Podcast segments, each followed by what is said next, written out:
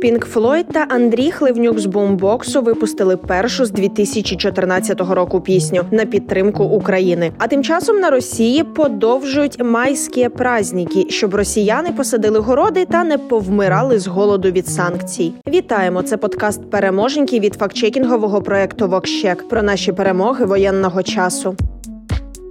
Сьогодні почнемо з обліку допомоги, яку партнери надають Україні. Так, однією з найбільш важливих новин стало те, що прем'єр-міністр Словаччини Едуард Гегер підтвердив передачу Україні комплексів протиповітряної оборони С 300 Така публічна демонстрація підтримки це і виклик для інших країн НАТО продемонструвати, що вони також мають сміливість не боятися не тільки допомагати Україні, але й визнавати це публічно, навіть наражаючись на гнів Москви. США схвалили оголосили передачу Україні зброї. Зокрема, це тисячі комплексів Стінгер та Джавелін, дронів Switchblade, 50 мільйонів набоїв, 45 тисяч комплектів бронежилетів та касок. Австралія передала Україні 20 бронетранспортерів Бушмастер на 38 мільйонів доларів. А міністр оборони Великої Британії Бен Волес повідомив, що його країна відправить бронетехніку мастів в Україну. Підтримка партнерів може стати довгостроковою. Уряд Канади вніс у парламент новий бюджет на 2000 2022 та 2023 роки, в яких передбачено фінансування купівлі зброї та нові кредити для України. Це півтора мільярди доларів. А європейський союз планує виділити додатково 500 мільйонів євро на закупівлю військової техніки для України. Продовжується і сприяння прискореному вступу України в ЄС. Президентка Єврокомісії передала президенту Зеленському опитувальник, заповнення якого є необхідним кроком для надання Україні статусу кандидата в ЄС. Зеленський обіцяє заповнити його за тиждень. А Єврокомісія поки що планує надати висновок щодо членства України в ЄС вже влітку. Крім того, представництво Євросоюзу готується відновити роботу в Києві. Дипломати Словенії, Туреччини і країн Балтії повертаються до Києва. А для українських біженців ЄС запроваджує доступний та безоплатний роумінг. Маємо і гарні новини про звільнення України від Орди. Територія Сумської області вже вільна від орків, а Миколаївська майже вільна від окупантів.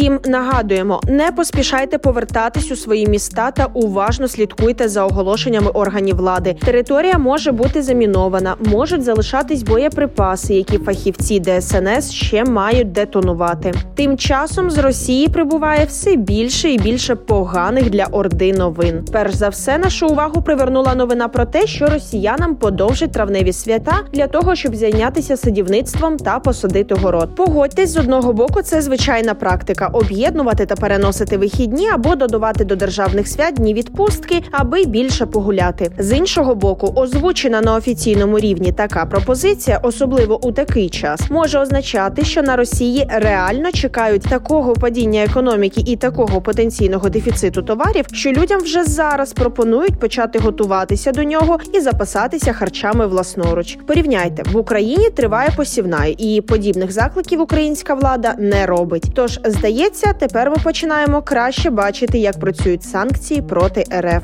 Маємо і новий перелік компаній, які виходять з ринку країни-терориста. Комп'ютерний виробник Acer через півтора місяці війни в Україні все ж вирішив призупинити роботу в Росії. Сполучені Штати Америки запровадили санкції проти російської алмазодобувної компанії Алроса та 28 дочірніх підприємств акціонерного товариства Об'єднана суднобудівна корпорація. Німецький виробник харчових продуктів доктор Еткер заявив, що повністю виходить з Росії. Це означає, що якісних німецьких дріжджів, щоб напекти пасочки, у російських домогосподинь не буде. Самі ж росіяни чекають на ріст злочинності та вимітають з полиць патрони. Ну бо все логічно. За харчі тепер доведеться боротися. Буде гірше ніж в 90-ті. Йти на війну російські виродки більше не хочуть. Міноборони України повідомило, що понад 80% особового складу деяких підрозділів, що були задіяні у війні, не бажає брати участь участь у подальших бойових діях. А головне управління розвідки каже, що військова мобілізація на РФ супроводжується масовими відмовами, переховуваннями та самокаліцтвом. А у Держспецзв'язку виявили, що окупанти готують передсмертні прохання своїм близьким, благають, щоб їхні сини не йшли в армію РФ.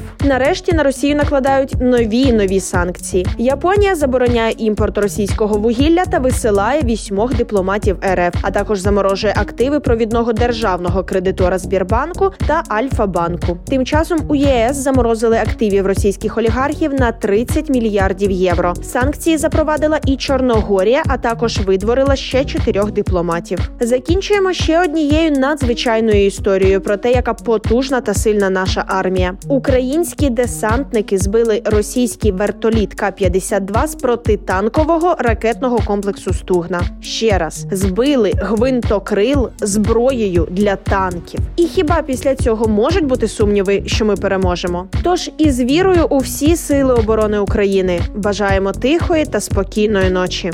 Почуємось.